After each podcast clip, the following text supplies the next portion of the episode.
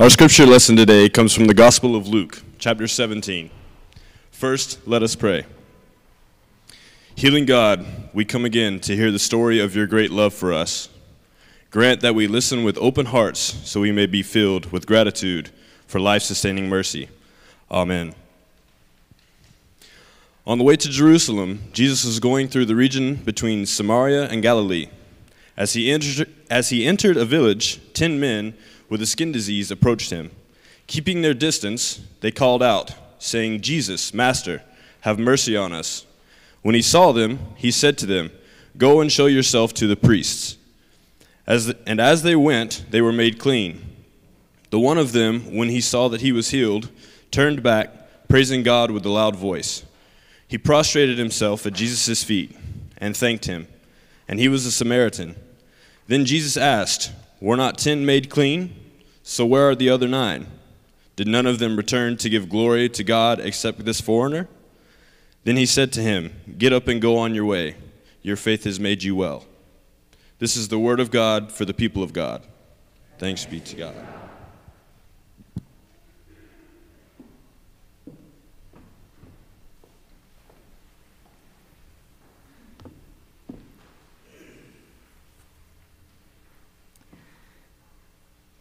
This is the only place in all of Scripture where someone says thank you to Jesus.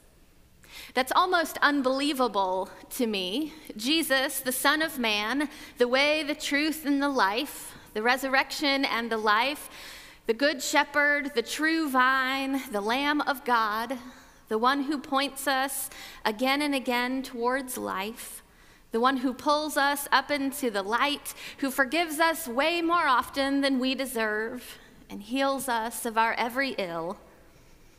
Only once, at least as it's recorded, does he hear the words, Thank you.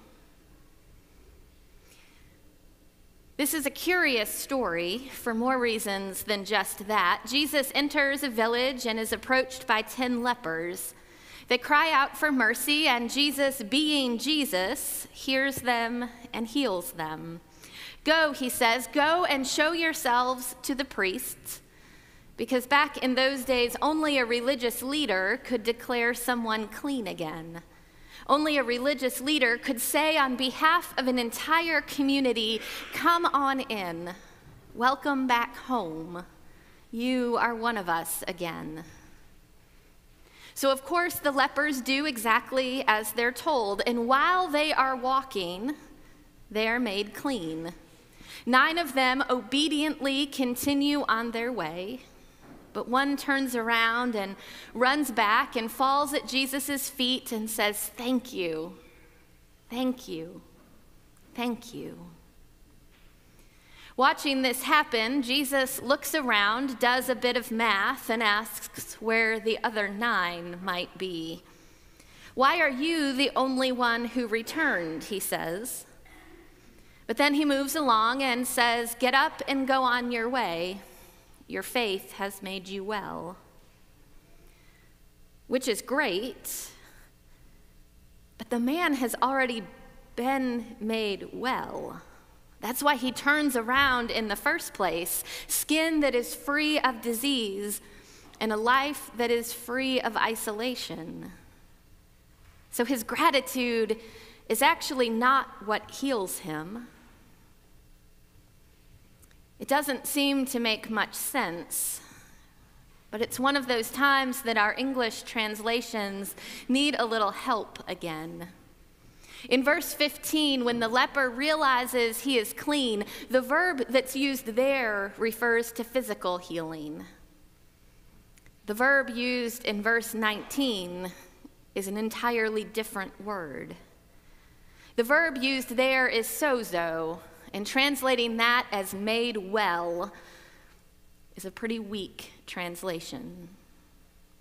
It's most often translated as saved to be saved or to be rescued or be delivered, and it is always in a divine sense. Getting well from an illness is one thing, but truly being well, becoming whole, and being saved, That's another matter altogether. Ten lepers have faith enough to ask Jesus to heal them, and he does. They are all healed. But only one is saved the one that turns around to say, Thank you. So, this is the question that always chases me with this text. What is it about gratitude that saves us?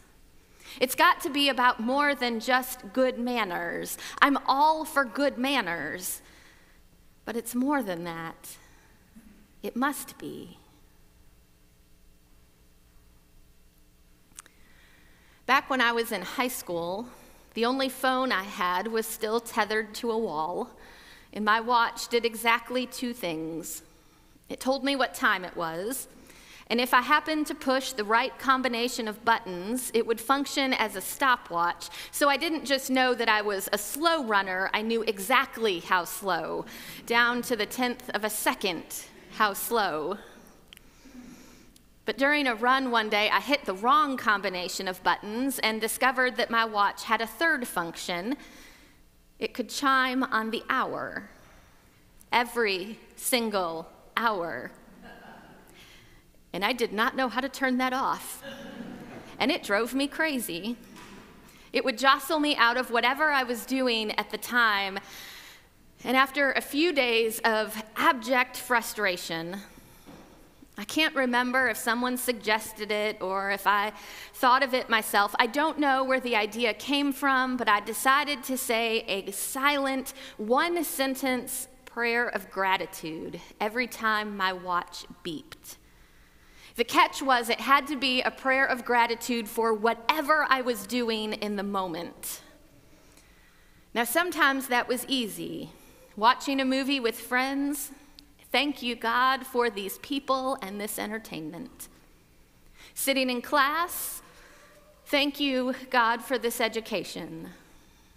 In line at the DMV, thank you, God, for such an extended opportunity to rest and sit quietly.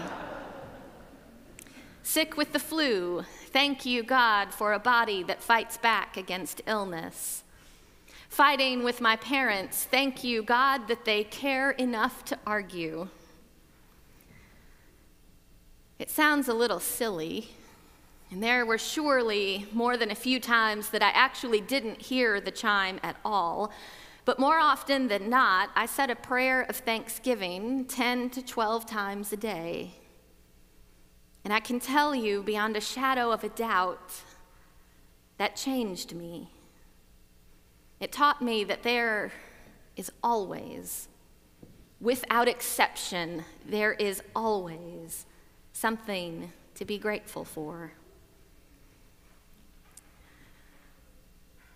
I learned something else about gratitude, this time from a young friend named Zoe. At the time, Zoe was three years old, and I was spending Thanksgiving with her and her twin brother and their parents who are some of my closest friends. And the day after Thanksgiving, the kids begged to put up the Christmas tree, and the adults realized that for one more day, the adults would outnumber the children, and so that this seemed strategically wise. We wrestled the tree into the living room and put it up in its stand. The kids bounced on the couch, maintaining a safe distance, but unable to contain their excitement. The lights went up and the kids yelled, Wow! And then it was time to decorate. Now, my job was to attach the hooks to each ornament and hand it gently to a child. Now, be careful, I warned them. These are fragile, and we don't want to break them. I called Zoe over and I said, Zoe, this one is for you. And I put a sparkly silver ball in her hands. And with lights shining behind her eyes, she held it gently and she whispered, Oh my goodness, thank you. She said, This is the most beautiful thing I have ever seen. And because she was three years old, this routine did not get old. Every ornament she took, she said, Oh my gosh, thank you. This is the most beautiful thing I have ever seen. This is the most beautiful thing I've ever seen. So I am a little bit chagrined to tell you that about three quarters of the way through the ornaments, I grabbed a wayward sock that was on the floor. It was striped brightly, but it had dust on the bottom, and I put an ornament hook on it, and I called Zoe over, and I said, This is for you, Zoe. And she said, Oh my gosh, thank you. That is the most beautiful thing I have ever seen. And she hung it on the tree, and her mother laughed at her and said, Zoe, you just put your dirty sock on the tree. Are you paying any attention at all? And then her mother looked at me with a look that said, Thank you. Because of you, there will be a dirty sock on my Christmas tree. But Zoe looked at her mother and she said, Mama, today, everything is beautiful even my dirty sock. I think that Zoe was actually paying attention better than the rest of us. And I wonder if that's not the true secret behind gratitude. That not only is it enough to stop you in your tracks and turn around and throw yourself on the ground, it's powerful enough to change the way that we see one another and the way we see the world that we live in. Gratitude unleashes in us an imagination that is nothing less than holy, the kind of imagination that can hang a dirty sock on a tree and call it beautiful. It's the same kind of imagination that can look at a loaf of bread and a cup full of juice and call it an endless, unlimited feast. It's the same kind of imagination that can look at a beach full of fishermen and say, I can work with that. Or the same kind of imagination that looks at a sealed tomb and says confidently that life will burst forth. It unleashes in us an awareness of grace. And I think that is the transformative work of gratitude. Gratitude puts the reality of grace right in front of our eyes, and that becomes the lens through which we see everything else. And on our very best days, it can change how we move through the world. Which means on our very best days, gratitude can save us.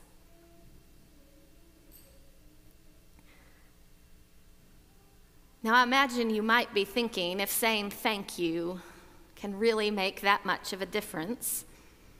It sounds naive, even to me. But there is now research that backs this up. There are medical studies that indicate that regularly practicing gratitude has an impact on your physical health. Doctors at the University of Texas Health Science Center say that an increasingly growing body of research shows that gratitude has an amazing impact on its physical and psychosocial benefits of the human body.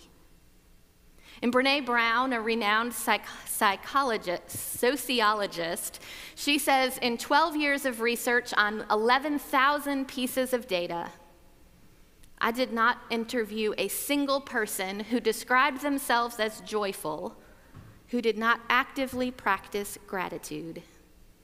For me, it was very counterintuitive, she says, because I went into the research thinking that the relationship between joy and gratitude was if you are joyful, you will be grateful. But that wasn't what she found. Instead, she found that practicing gratitude invites joy into our lives. She says, Joy doesn't make us grateful, gratitude makes us joyful. And I believe that that's true because of my own experience and because Scripture tells me so. When we allow gratitude to shape our lives, we suddenly see the whole world shimmering with the presence of love.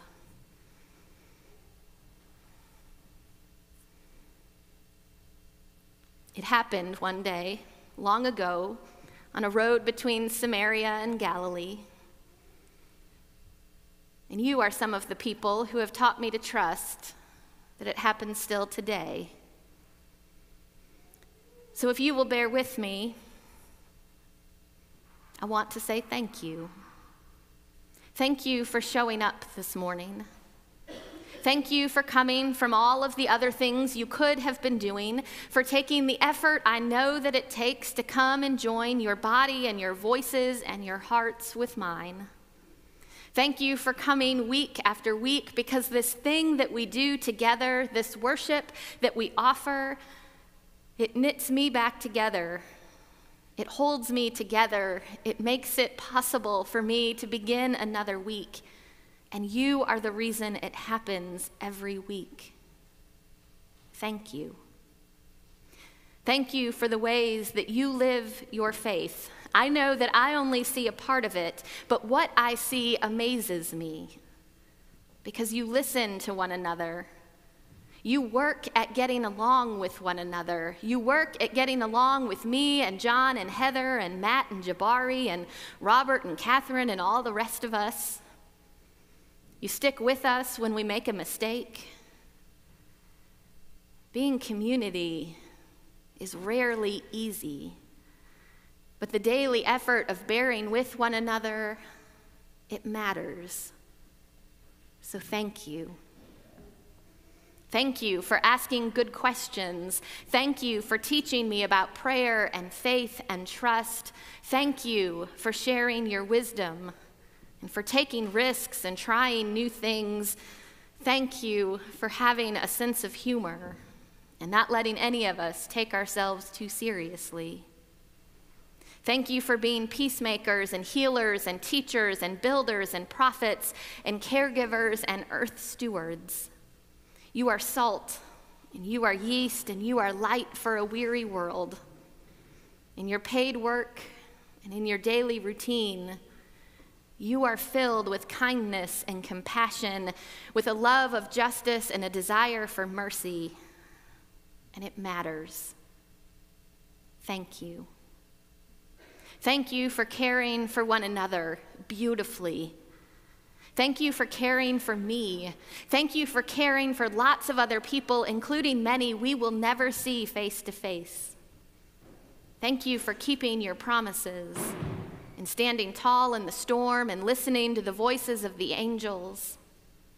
You, in your living, you inspire me and you encourage me. Thank you. Thank you for telling the truth about life when it's hard. Thank you for sharing your failures and your disappointments and your regrets and your grief. Your honesty gives me and countless others untold strength. In you, in each of you, I see the face of Jesus every time we meet. Thank you. Thank you for your commitment to this place, for everything you have always given, your time and your ability and your finances. We would not be who we are without it, without each of you.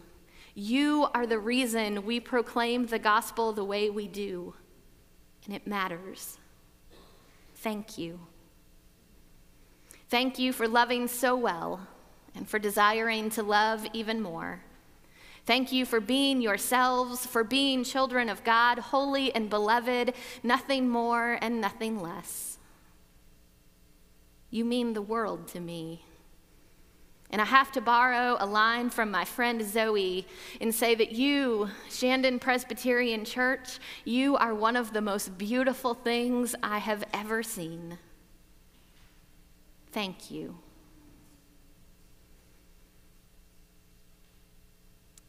I think that Jesus is right. Saying thank you can save our lives. It seems too simple but the world comes alive, and we do too, when gratitude directs our days and shapes our lives. It opens our eyes, and we see things that otherwise we might have missed. So thank you. Thank you for showing me that the kingdom of God is among us right now. thank you. And thanks be to the one from whom all good gifts will always flow. Pray with me. Gracious God, we believe. Help our unbelief.